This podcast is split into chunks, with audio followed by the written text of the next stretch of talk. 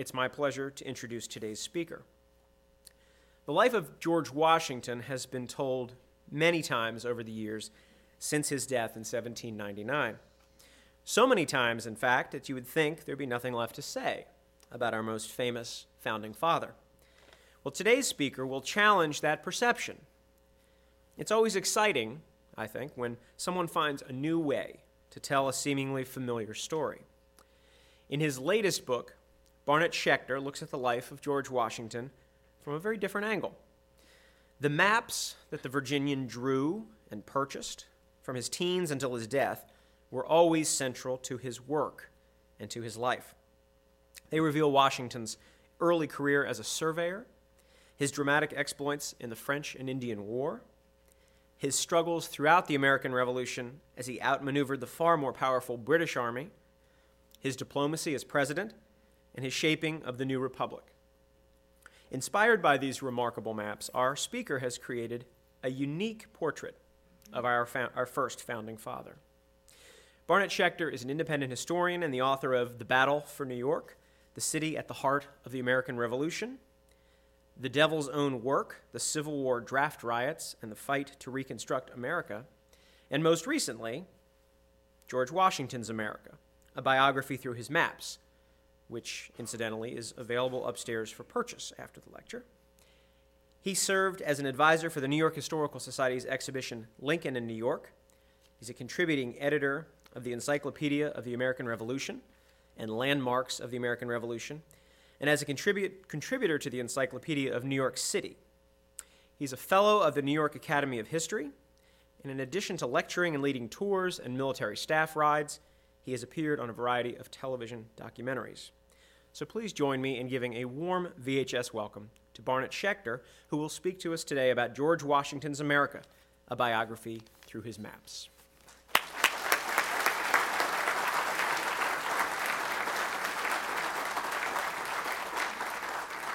Thank you, Paul, for the warm welcome, and thank you all for coming out today. It's, it's absolutely an honor uh, to be here at the Virginia Historical Society, uh, particularly to talk about George Washington. As you can imagine, uh, of course, the map of Virginia uh, figures prominently in my book, and uh, I'll give you a, a, view of it here. This is the uh, Fry and Jefferson map from 1753. Um, let me begin, though, by following up on what, what Paul said about the the prevalence of, of Washington biographies. There have probably been a thousand of them since 1799. Um, and historians have pored over mostly Washington's papers and his diaries, um, really looking for the, the real man behind the monuments and the myths, um, looking for that glimpse of the, the flesh and blood Washington. Um, but what I'd like to suggest to you today is that there's another important primary source, uh, a window on Washington's life, his personality, his passions, uh, and that is a collection of more than 90 maps and atlases that were found in his library at Mount Vernon upon his death. Uh, now, of course, Washington was a man who was deeply connected to the land, uh, and throughout his life, maps were central to his work. Uh, if you think about it, at age 16, he was trained as a surveyor, um, and he, he, pursued that for a couple of years, and then in, in uh, 1753, he started his military career, uh, going out to the Ohio Valley, uh, drawing maps then, um, and then retiring in 1758 after the, uh, his stint in the French and Indian War, where he also used maps. He retired to Mount Vernon for the first time, uh, began drawing uh, maps of his, uh, his acres there, which eventually amounted to some 8,000 acres. and then between the French and Indian War and the American Revolution, Washington spent a lot of his effort uh, acquiring more land. Uh, he had already started to acquire some acreage bounty for his military service um, in the West, and he pursued um, acquisition of even more land out there. Uh, by the time Washington got finished, he was a major landholder with some 65,000 acres. Uh, if you count up the 12,000 in Virginia, um, more than 30,000 along the Ohio Valley, uh, later acquired land in New York State as well. Uh, so Washington was a major land speculator and always using maps uh, to guide him and to also to secure his title to all of this land. Uh, then we see, the, of course, in the American Revolution, for eight years, Washington's using maps constantly, creating a geographer's department in the Continental Army to create more maps. Um, and then in the post war period, uh, advising Congress on the creation of new states uh, in the West. And then in two terms of his presidency, uh, using maps constantly to try to fend off the, uh, the depredations of the, the European powers, the Spanish, the British, uh, the French, their own meddling in American affairs, using maps to try to secure the borders of the new nation as it's on the verge of being torn apart. Um, and finally, I'll, I'll end the talk with a look at um, Washington's return to Mount Vernon and his relationship to slavery, uh, which is fascinating to see his, his evolution. Um, and so I would say the maps do a couple of things for us. Now, again, what I'm going to be showing you today, uh, what's in the book, are a combination of maps that Washington collected, uh, beautiful printed maps from London or from Paris, uh, along with maps that he drew himself, uh, some equally exquisite, um, if less elaborate. And one of the things that the maps do, of course, is they place us at the scene of some of the most dramatic and harrowing moments in Washington's life, battles uh, that he fought. And we're really looking over his shoulder, uh, through his eyes, at the same uh, maps that he was looking at. Uh, in the book, I've uh, tried to find as many of the actual copies that belonged to Washington, and wherever I couldn't, I found maps uh, that were in his inventory at Mount Vernon and found other copies of them. So we're always essentially looking at the same image that he was looking at. Um, you know, the other, the other thing, too, is that I think through the maps we get a greater understanding of Washington's evolution uh, as a man, as a a private citizen who grew and changed and expanded his worldview and became the visionary uh, founding father that he was. And so the maps, I think, can help us to flesh out the papers and diaries and to see Washington's um, broad vision as it evolves from the young man that we meet in Virginia in the 1740s, 50s, even 60s, to this uh, real leader for the whole nation uh, that we see in the, in the 80s and 90s. Um, and so we see Washington um, evolving and expanding his view of America's potential, as he called it, uh, as a rising empire in the New World. And I think the maps were, were a key to that vision. Excuse me one second.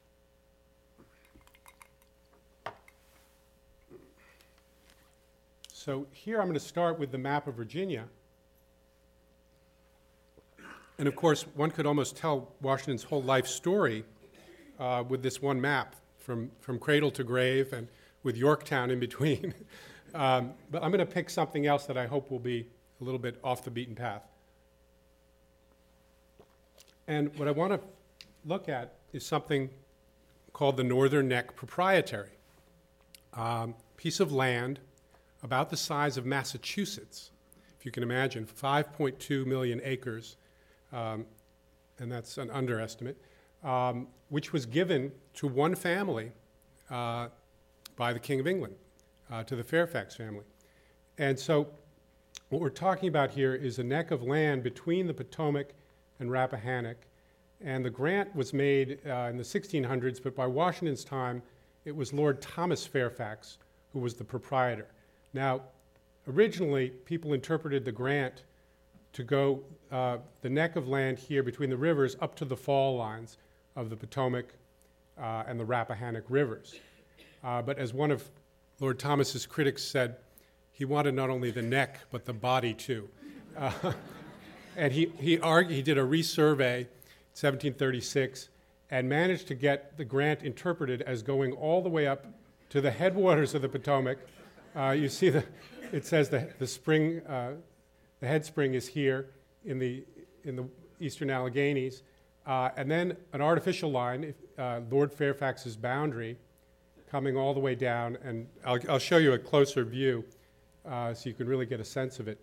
Here, up to the source here in the mountains, the spring head, then Lord Fairfax's, Lord Fairfax, his boundary line, uh, and then all the way back to the Rapidan, um, sorry, yeah, the Rapidan uh, to re- the Rapidan here, sorry, I'm, I'm at an angle. Uh, the Rapidan here, the line coming to the Rapidan and reconnecting and, uh, and closing the loop here. Now, this piece of land um, by the time Washington was 16 years old, really presented something of an obstacle as well as an opportunity for the young Washington. Um, on the one hand, Washington, uh, through his brother, half brother Lawrence, uh, would gain great social connections and jobs and promotion through uh, the Fairfax family, through uh, Lawrence's marriage uh, to Anne Fairfax. And Washington would be uh, taken to, um, to socialize with the Fairfax family. Here's a, another detail of the Fry and Jefferson map. Uh, you know, we can see here's uh, Fredericksburg, just to get you oriented. Washington growing up mostly on the Ferry Farm here. Um, but Mount Vernon, the future Mount Vernon, just says Washington at this point. Future Mount Vernon would be right here. And just across the little creek was Belvoir, the, uh, the estate of um, the Fairfax family. And so Washington was very much part of that social circle. Um, when he was 17, uh, he had he, at an unprecedentedly young age, he became a county surveyor in Culpeper.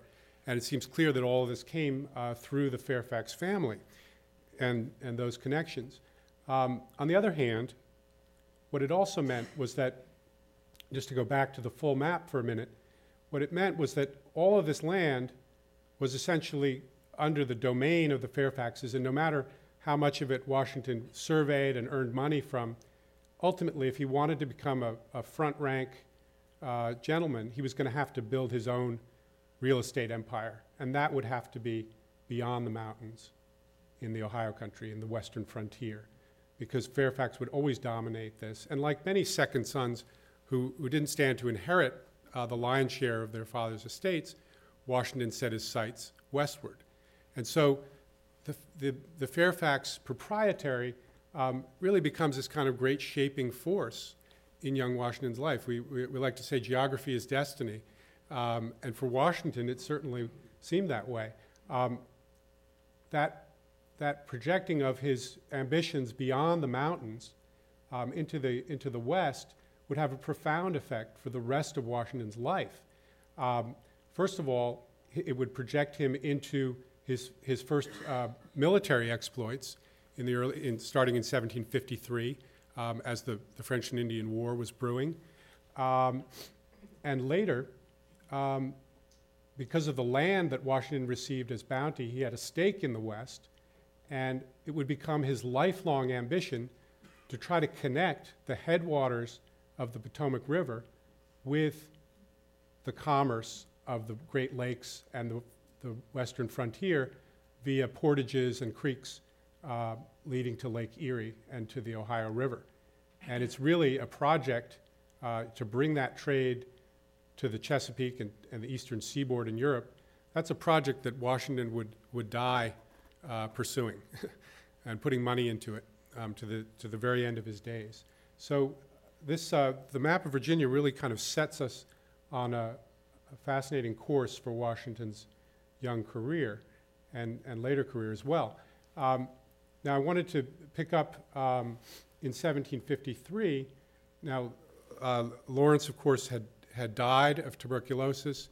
Um, Washington um, assumed one of the military posts. His, his uh, Lawrence's post as adjutant of Virginia was divided into four, and Washington got one of the posts and jockeyed and lobbied and got the northern neck assignment that he wanted. Um, it's, it's fascinating to, when studying the papers and the maps, uh, one of the revelations for me was just what a, a fiercely ambitious young man he was and how he didn't sit and wait for things to come to him. Uh, he knew what he wanted and he, he went after it.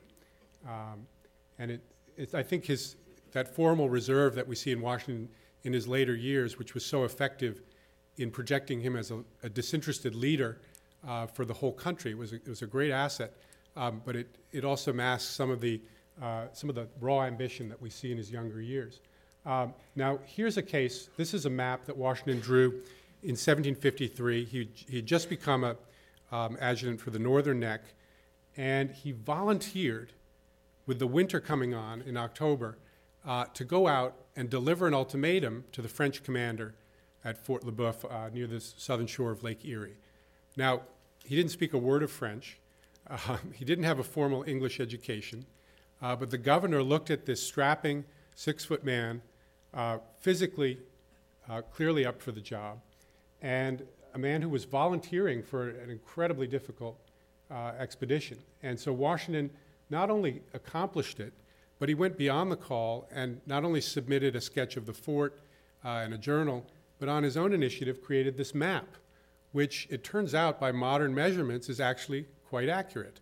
Uh, now, it's certainly it's been uh, kind of abstracted. The, the elements have been stacked in a sort of vertical uh, configuration to get them all in. You've got the Potomac, the Alleghenies. Uh, here's today's Pittsburgh at the, the forks of the Ohio. Um, and here Washington made his way all the way up to the French forts, uh, to the French fort here, uh, Fort Le Boeuf, Fort Presqu'Isle up here. He, he went to Fort Le Boeuf and then made his way all the way back in the deep snows uh, to uh, bring the, this map and the journal and, and the French commander's reply uh, back to, to Williamsburg. And it was a, an incredible feat.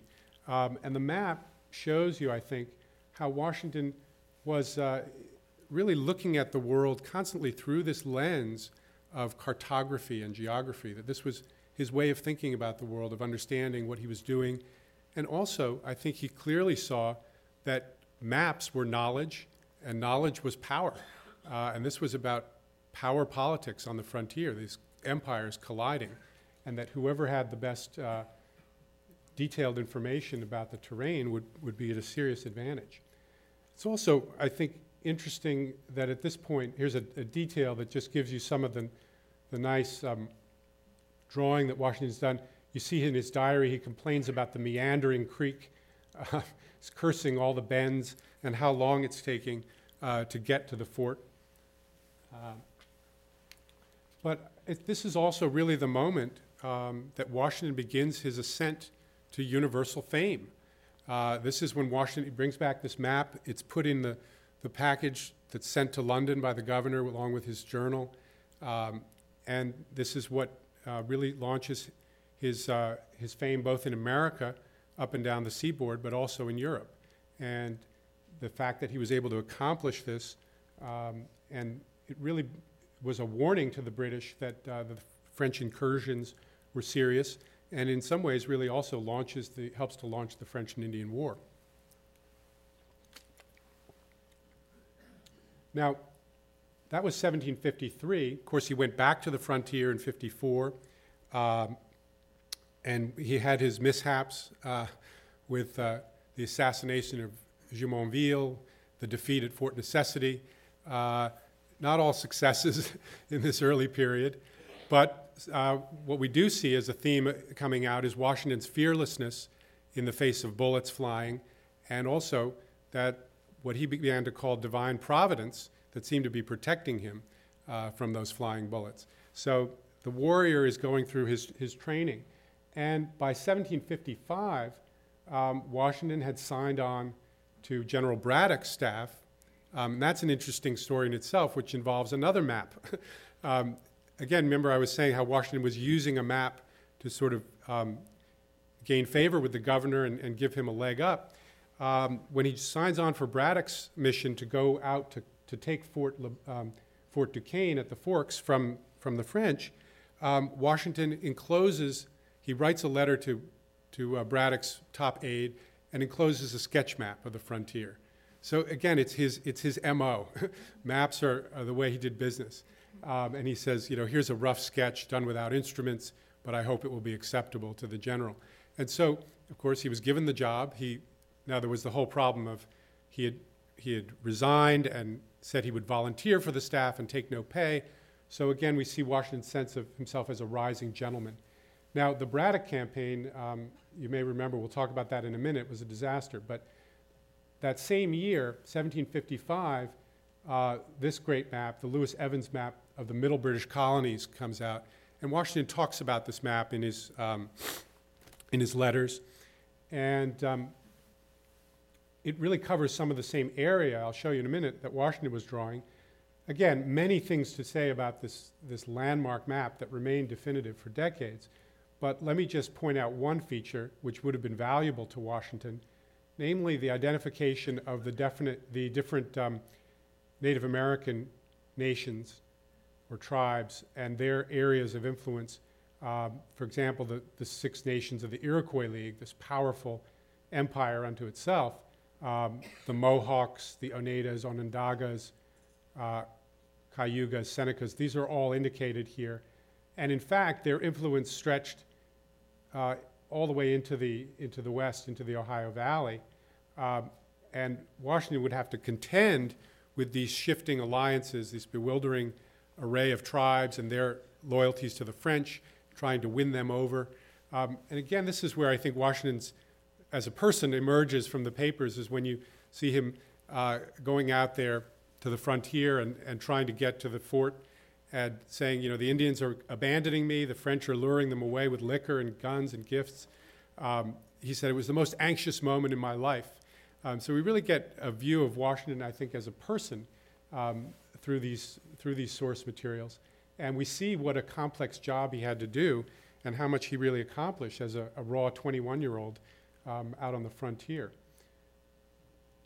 Now, here you can see the same view I showed you in Washington's map uh, with, with the forks of the Ohio, today's Pittsburgh, right here, uh, and the, the, the French fort up here. Now, um, I mentioned 1755 and the, the Braddock campaign. Um, one of the most trying episodes in Washington's life. I'm going to show you a map here. This is the, uh, the William Scull map of Pennsylvania. This dates from 1770. So it's a retrospective look, but this is a map that belonged to Washington, um, and it's got some great detail uh, for that particular episode. So I'm going to be focusing on this lower left corner of the map. And as you may remember, uh, Braddock's mission was the largest expeditionary force the British had sent in North America at that time 2,500 troops, a huge column that was working its way, uh, lumbering its way through the, through the wilderness, trying to cut its own road. Uh, Washington encouraged Braddock to leave half of the column back at, at what became Dunbar's camp here, um, as, and then to proceed more swiftly along this route up to Fort Duquesne and later Fort Pitt.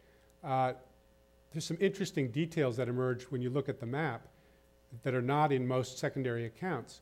For example, they ran into this obstacle here. They thought they might be ambushed in this defile between the hills. So they actually forded the river not once but twice, here and then here, to reach the scene of the battle, General Braddock's field here with the crossed swords. Now, that really just gives us, I think, a, enough of a, pic, a mental picture to really put us at the scene. Washington had been sick with dysentery for about eight days. He was dragged in the back of a wagon. He insisted on coming to the battlefield. And it's a good thing he was there, as we'll see in a moment. Um, this 1,500 men collided with the French and Indian column of more than 900 uh, right about here, uh, and chaos broke out. The Indians surrounded the British column and just cut it to pieces from their hiding places in the woods. Uh, Washington had, uh, Braddock had been cut down, uh, all the other aides had been cut down. Washington had bullets flying through his hat, through his coat, got back up on the horse, still feverish from the dysentery, and managed to try to rally the troops, um, got Braddock onto a, an ammunition cart, and got him off the battlefield, got him across that second ford in the river to put some water between them and the enemy. And it was here, as night was falling, that Braddock told Washington, You have to go back. This was about 40 miles in the dead of night. Go back to Dunbar's camp and get help. Uh, Washington, barely able to sit in the saddle, uh, describes the journey in his diary like something out of Dante's Inferno. Uh, you know, the pitch darkness, the guides groping for the path on the ground with their hands, uh, the groans of the dying and the wounded uh, coming out of the trees from both sides. And 40 miles uh, in the dead of night, he made it back uh, and got Dunbar. But the, the, troops back here were too panicked by the news of the defeat uh, to go and help. So they, they got Braddock back, they buried him, and then fled for Philadelphia to winter quarters in July. Terrible disaster. Uh, but what's amazing, yeah, I mean, it was, it was hu- huge humiliation. What's fascinating, though, is that Washington, uh, as with his other defeats, because of his personal bravery, his cool, his composure, uh, he emerges from the disaster uh, with his reputation not only intact but enhanced, um, and his career goes on. And so I think that's a, a great kind of companion to the, um, to the diary.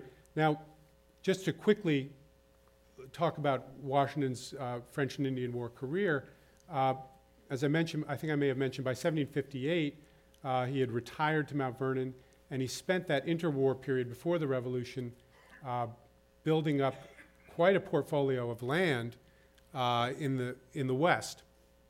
In fact, uh, in a private letter, he, as he was getting ready to head off to take charge of the Continental Army, uh, he, he mentioned that if, if things went wrong and the British were ready to, to hang him up from a noose, he would, he would seek shelter in the, the vast wilderness of the West.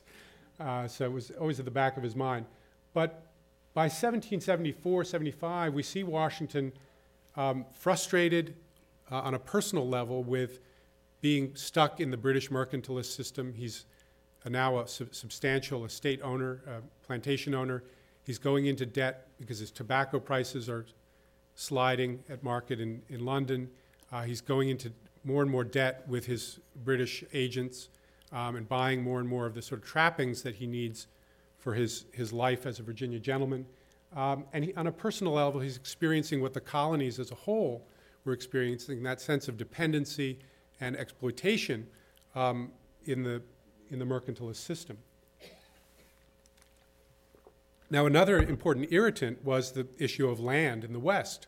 Uh, the king had decreed, remember, in, 1763, the proclamation line forbid um, settlement west of the Appalachians.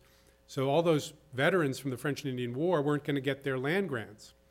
So Washington started working on his own behalf and on behalf of fellow veterans, uh, lobbying to get that land.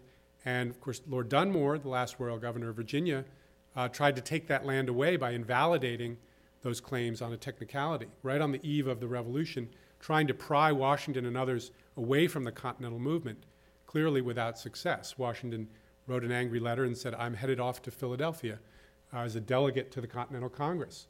And of course, by 1775, he was on his way, um, the end of June, to uh, take charge of the, uh, the Continental Army at, uh, at Cambridge.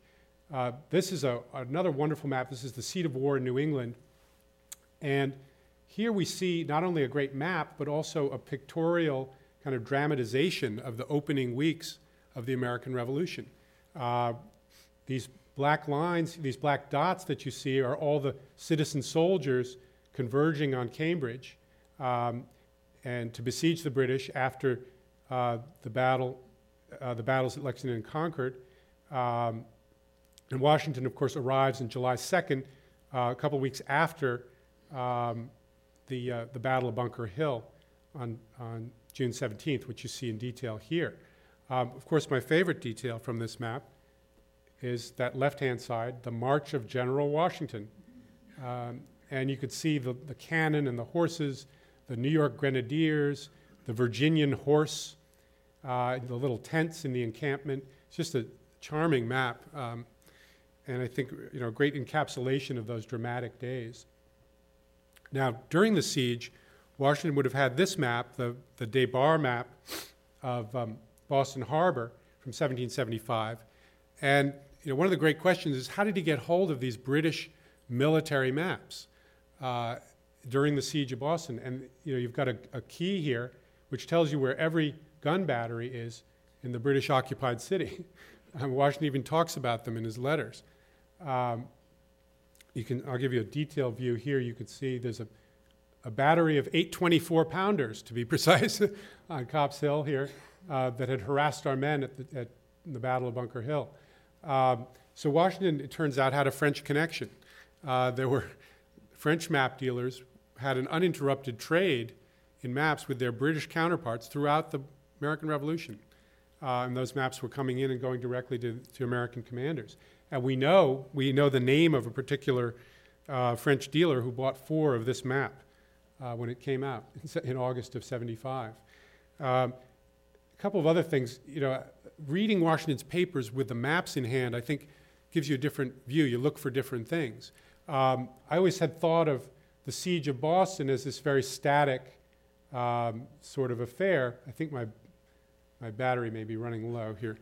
Um, but if you, if you look at the, um, the, Charles, the, the neck, the Charlestown neck, and the, um, the neck of the peninsula at Roxbury, you can see that these were the choke points where the Americans held the British uh, in at Boston. But it wasn't limited to that. Washington had a fleet of whaleboats that he sent on um, sabotage missions all over the harbor. They burned the lighthouse uh, to try to disorient the British shipping. They uh, stole sheep and burned hay on the islands to starve the British out of the city. Um, and of course, the whaleboats could escape onto the shoal, uh, the, the, shallow areas, the shoals, um, where the deep drafted British ships couldn't go. So there was a great kind of game of cat and mouse going on across this whole theater. Um, at the same time, Washington was also sending his fledgling navy of privateers up to, to Canada, to the mouth of the St. Lawrence. He had maps of that area uh, to interdict British supplies and troops going to either to Quebec or down to Halifax and then to Boston. Uh, he was sending ships down to, uh, to the Bahamas to try to get gunpowder from there. So there's a whole canvas that Washington was working on, even though uh, the bottleneck was really right, the, the focus was right here at the, the city limits. And of course, another favorite this is Washington's own sketch map of the Boston siege, uh, which he drew for his brother and slipped into a letter uh, when he first arrived. And um, it's very quickly done, but gets the, the basic points in. Uh, just in case you weren't sure, there's water, water, and water. Uh, and the grid of Boston, the grid of Cambridge. Here's the Back Bay here. And Dorchester Heights, the spot where the American guns would be placed uh, to, um, to drive the British out of, this, of the city at the end of the siege. Uh, here you have Charlestown Neck. And so, again, Washington sort of working out his thoughts about tactics um, through a map and talking about how the British were at the center of, of this semicircle uh, and how the Americans had to uh, really cover all the points on that semicircle. Quite a challenge to keep the British uh, from penetrating. Now, another important episode during the Boston siege was the American invasion of Canada in, uh, in 75, 76. Um, Washington actually launched the second prong of that invasion himself by sending Benedict Arnold from Cambridge with a thousand men up through the Maine wilderness to, uh, to capture Quebec. And this is a map from the French and Indian War, 1759, which shows part of Washington's collection during the Revolution, showing that this was still the most accurate map that he had uh, of the Canadian theater. So it's great to be able to see where Washington was focused, even if he didn't set foot there, but we can, we can follow him through the maps. And he, of course, was following Arnold's progress with great anxiety, which comes through again in these very personal letters. Um, great admiration for Arnold. It's, it's a kind of ironic uh, episode where he's just lavishing all this praise on, on Arnold for his great uh, perseverance. But um, what you're seeing here is the British in 1759 expelling the French from, from uh, Canada by capturing uh, Quebec right here. But it's, it's equally appropriate for following Arnold's progress. He came along the Etchemin River to Point Levis, and then under the nose of, of British ships, snuck his men to the landing place here and up to the Heights of Abraham to attack the city. I have a little bit cl- closer view. You can even see the path going up, the, up to the heights here um, where the, the same path the British had followed. Now, unfortunately for the Americans, unlike the French, the British didn't sally forth and to do battle. They stayed holed up like a hedgehog in the city, uh, and the American invasion essentially collapsed um, and fell back down toward, toward Ticonderoga. Um, now, on the face of it, the, the invasion was a disaster. Uh, loss of probably 5,000 men, but in fact, it accomplished a very significant goal, which was to keep the British on the defensive in Canada for essentially an entire year. Because by the time they were ready uh, to come down uh, to Lake Champlain and, and penetrate northern New York, the winter was setting in. So it had delayed them and really would set the stage for the, uh, the surrender at Saratoga in 77. And so that's the, the corridor that we're looking at here along the Hudson River. This is a, a British engineer's map of um, the whole province of New York. And it's clear from the map why the Hudson River was the backbone of British grand strategy. Their idea was to seize New York City and then march up to Albany, have another army march down from Canada, and they would meet halfway and control the river, quarantine, isolate New England from the rest of the colonies, and crush the, the American rebellion. And so that, that was delayed for a year by the Canadian invasion. Now, here you can see why Washington would have loved this map by a military engineer. The topography is emphasized, the elevations, and in fact, Washington used the, the landscape here to his advantage really for the next seven years. Um, once the British had captured New York City, um, once they had captured New York City, what Washington was, was pushed out, but what he did was to establish a series of outposts in, in Danbury, Connecticut, in the Hudson Highlands here, uh, West Point and, and New Windsor. Um, and he camped out at, at, Morristown, which would have been right here, um, in the Watchung Mountains in central New Jersey. So you can see how he used these natural fortifications uh, to protect his army and also to keep psychological and military pressure on the British, who had decided to settle down comfortably in New York City for a seven year occupation. Uh, and during the rest of the war, you, will see how the British really did that at their peril because at, at, York, at Saratoga and Yorktown, where they should have been on the move to help their generals in the field, they were parked in New York City along with their ships. Uh, now, now, during that Saratoga campaign, as, as Burgoyne was coming down from Canada, Washington was trying to defend Philadelphia. That same uh, William Scull map of 1770 um, gives us some, uh, some of the detail on the battles of Brandywine, uh, Germantown, and of course the winter uh, at Valley Forge. So here's uh, Brandywine Creek down here uh, Germantown in here, Philadelphia, uh, and Valley Forge um, right, right in the middle here. Now, another theater of, of the American Revolution where Washington didn't actually go during the war was the American South. Um, you know, he, was, he didn't get to visit Mount Vernon uh, for about seven years. Uh,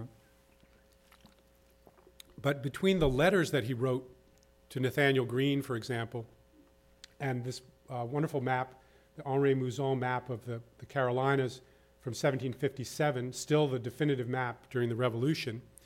Um, we, can, we can actually follow those letters between Washington and Greene and, and, understand what they're talking about, strategizing about where to move the army, uh, how to live off the land. And of course, you, the, that's a great map because it, it gives you a real clear sense of the tidewater areas as distinct from the Piedmont, uh, as distinct from the mountainous areas up here in the Appalachians around the, this cartouche here. And you can really get a sense of the, um, the Whig frontiersmen coming out of the mountains uh, to attack the, the British column at Kings Mountain, uh, or you know, Greene on the run, um, and then the, the engagement at Guilford Courthouse up, up in this area. Um, so you can really follow all those great battles in the, in the war in the South through this map. And um, I'll just give you one, you know, close-up that I, I think really is revealing about Washington. Uh, this, this inset from the lower right, um, this, the, the bar and harbor Char- at Charleston, South Carolina, um, you can read Washington's letters uh, during both British attempts to capture the city. The first in June of 76 when they were repulsed. Uh, and you can read the glee jumping off the page as Washington uh, writes, you know, forwards the news to someone about the British losses and how the, the British ships were, uh, you know, grounded on this. They came in here through the channel and, and ran aground on the shoal, and the, the American fort bombarded them and set them ablaze as they were stuck at the mouth of the harbor. Um, on the other hand, in 17, after May of 1780, with the fall of the city uh, to the British, the worst American loss of the war, you see Washington's sense of foreboding as the British come into the harbor um, and also launch an overland campaign to cut off the, neck of the peninsula. And to read his letters and that sense of dread as he sees the, the British plan succeeding, um, it's, it's quite revealing.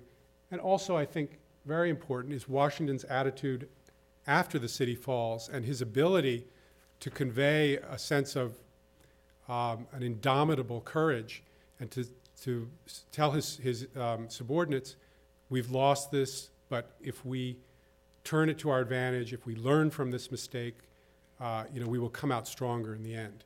And I think that's really a hallmark of Washington's leadership, is that ability to, to try to find some lesson in adversity and to inspire others to carry on.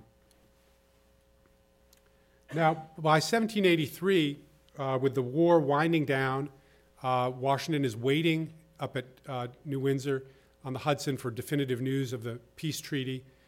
And he decides, instead of just waiting and, and chafing at the bit, to go on a trip and to, to spend three weeks exploring the f- frontiers in New York that he hasn't seen yet.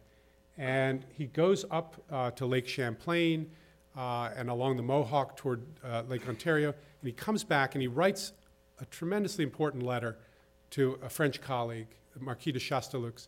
And he says, You know, on this trip I had a kind of revelation. And I, looking at maps, reading reports, and then seeing the terrain with my own eyes, what I realized is that what's going to save our newly independent nation are the, the great inland waterways, those rivers that we've been blessed with, uh, that are going to tie the nation together. If we can develop commerce uh, and interdependence, that's going to save us from being torn apart by the European powers. That's going to give the, the new immigrants who are rushing out to the Mississippi something in common uh, with the people in the cities on the East Coast. And here you can see the Ohio River, uh, you can see the Mohawk, and here's a detail where you can see also the Cumberland and the Tennessee rivers, and you can get a sense of how those were the commercial arteries that Washington wanted to develop. And so Washington's idea of developing the Potomac as the great east west artery, I think at this point becomes a broader vision of a national interest. And here he becomes the indispensable leader for the nation as a whole. Now, the dangers of the European powers were quite clear. On the northern border, the new line of the treaty went through the lakes, putting seven British forts in American territory. Despite the treaty, they refused until 1796 to, to vacate those forts.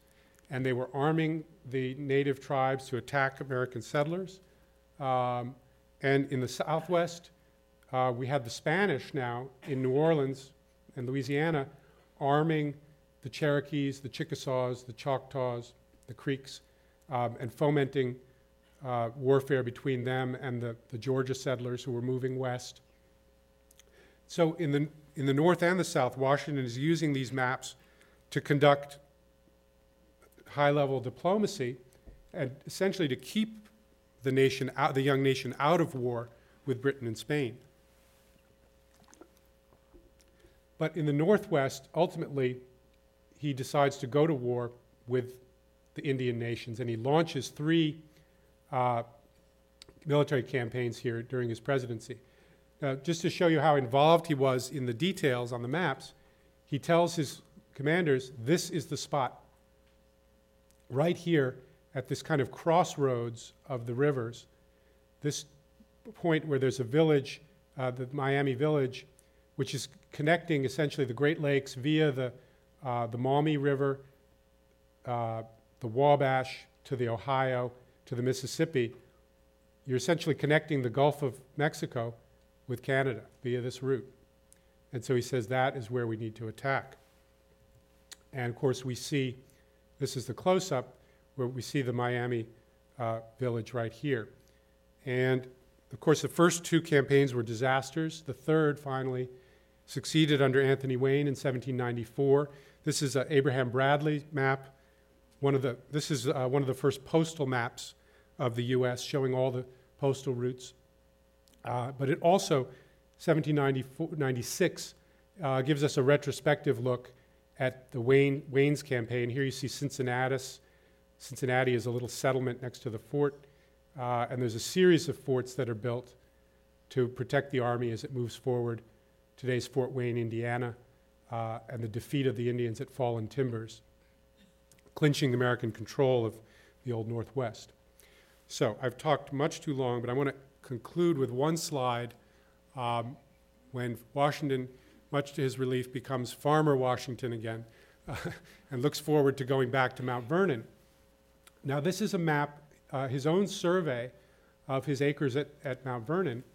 What's doubly fascinating about it is that it's drawn in 1793 while he was still in office and was secretly contemplating freeing the hundreds of slaves at Mount Vernon. Uh, interesting to, to know what might have happened if he had done it while he was in office but there were too many constraints on him politically, financially, in terms of his family's willingness to do it.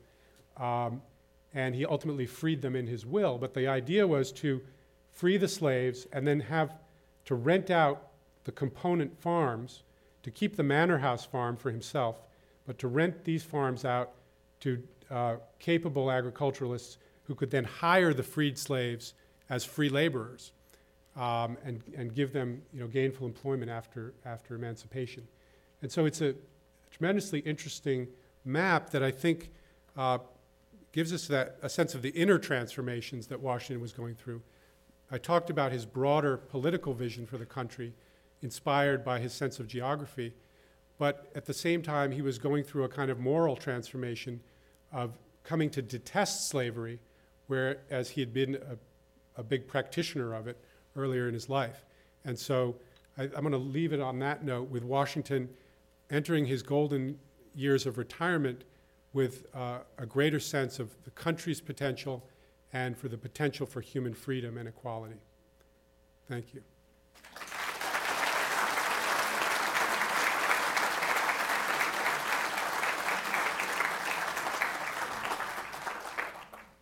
I would be happy to take questions and uh, just please speak into the microphone.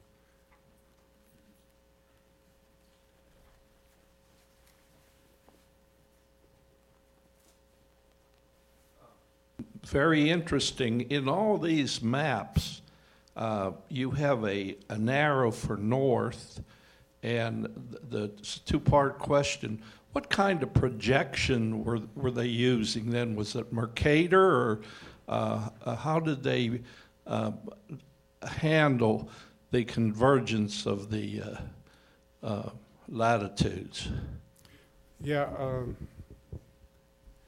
that is probably a better question for a surveyor than for me, but I, I, I do note on the maps that there's often a notation of, of correction of a certain number of degrees. Um, so I think there, there were you know, adjustments that were written on the map to compensate.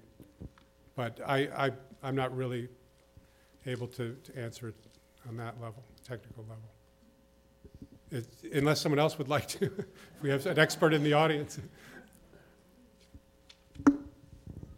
Uh, you spoke of Washington's interest in linking the, the rivers and, and the waterways and, and building the nation around that. What was his view? Could you tell us a little bit about his view of canals and how that would play in and how they were to be built and financed and Yeah. so on? Yeah, Washington was uh, obviously a great promoter of canals, uh, particularly on the Potomac. Um, but uh, you know, again, what I think is interesting in this post-war period uh, is how he starts to become a promoter of you know a canal in Pennsylvania, a canal in South Carolina, um, wherever there are projects being started he's writing letters of support, he's finding engineers Uh, you know, we can lend you an engineer if you need help. Uh, so there's that sense of what he called promoting the arts of peace, uh, the clearing of rivers, building bridges, building canals. Um, and, uh, you know, I think that, that canals were a big part of his vision for, uh, for the new nation. Of course, in the case of the Potomac, um, you know, he said, we've got our work to do to, to beat the, the, uh, those darned Yorkers who, who ended up, of course, building the Erie Canal by 1825. Uh, but really, the, the mountain obstacles really proved to be too great um, in, you know, to really connect the Potomac and make it uh, a viable artery in that way. Yeah. I was thinking along with the canal idea, that really one was begun here in Richmond. And his idea was to take it to the Mississippi River, but it was never really completed. Okay, yeah, I think there was, it was a James and the James River. Yeah, so, James, right, in Kanawha, exactly, right. Sort of a southern route to complement the Potomac. Could everybody hear that about the James and Kanawha project?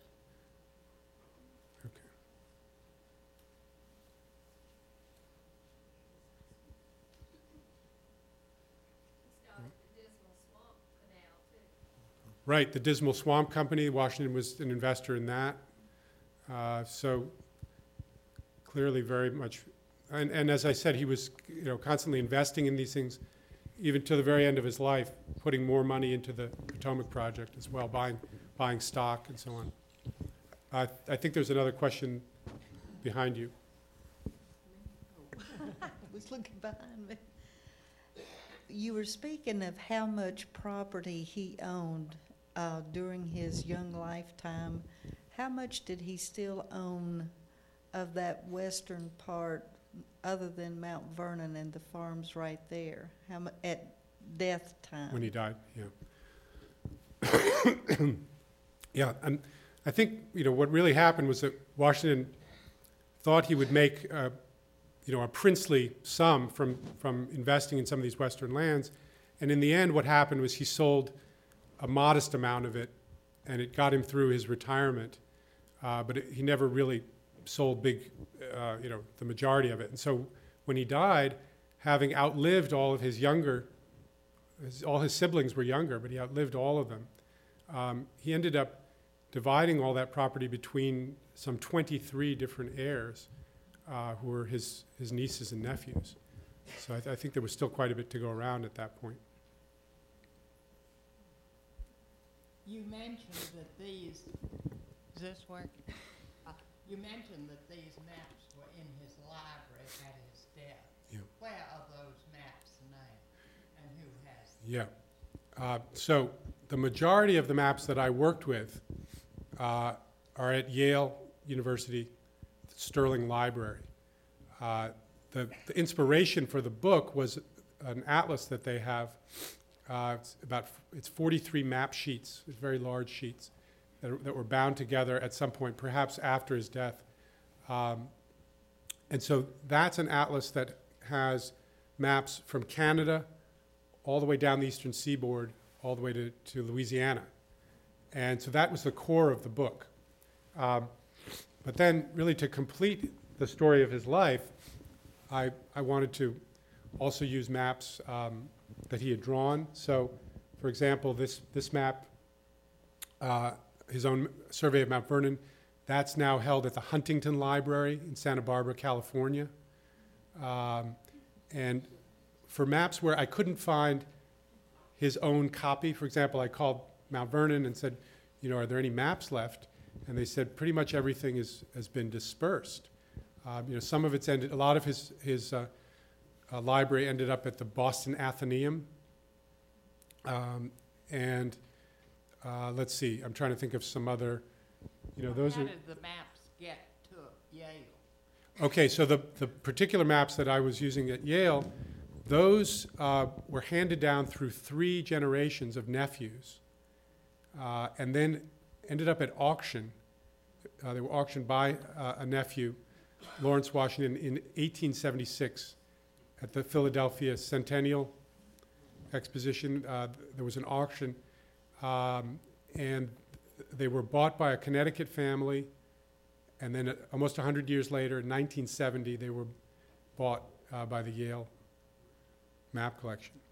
So we, for, th- for the majority of those maps, we know exactly whose hands they were in right from his death. So it it made a great uh, kind of building block for the book. And then, um, you know, where there were maps, for example, some of those later maps of the Midwest, um, those are from the Library of Congress.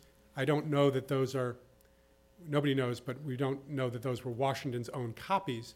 But we know from the inventory of his library that was made upon his death that he owned a copy of, you know, the Bradley map, the postal map, or so we know that Washington owned that image, if not that particular copy. So that was the premise for the book. Um, yeah, having done all this research for this particular book, did anything strike you in here that altered your perceptions or what you had written for the Battle of New York? Yeah. Uh, yeah. Yes. um, yeah. In, in the Battle for New York, I wrote about uh, the military campaign in 1776, the British capture of the city. Um, and one, you know, one fascinating thing that um, I found this time around was that instead of uh, waiting for the British to arrive in full strength, uh, Washington wanted to attack them on Staten Island uh, while they only had about 10,000 troops earlier in, the, in July, in the, in the summer. Um, and so I think that, you know, the conventional view of, of the battle in New York is always, you know, the Americans sort of sat back and then they were driven off the field. Uh, Washington, and I, I found this to be very characteristic of Washington. Um, he proposed a similar attacks at Boston. You know, we think of Boston again as this sort of waiting game, but Washington wanted to launch an attack on the city. Um, was voted down by his generals uh, twice.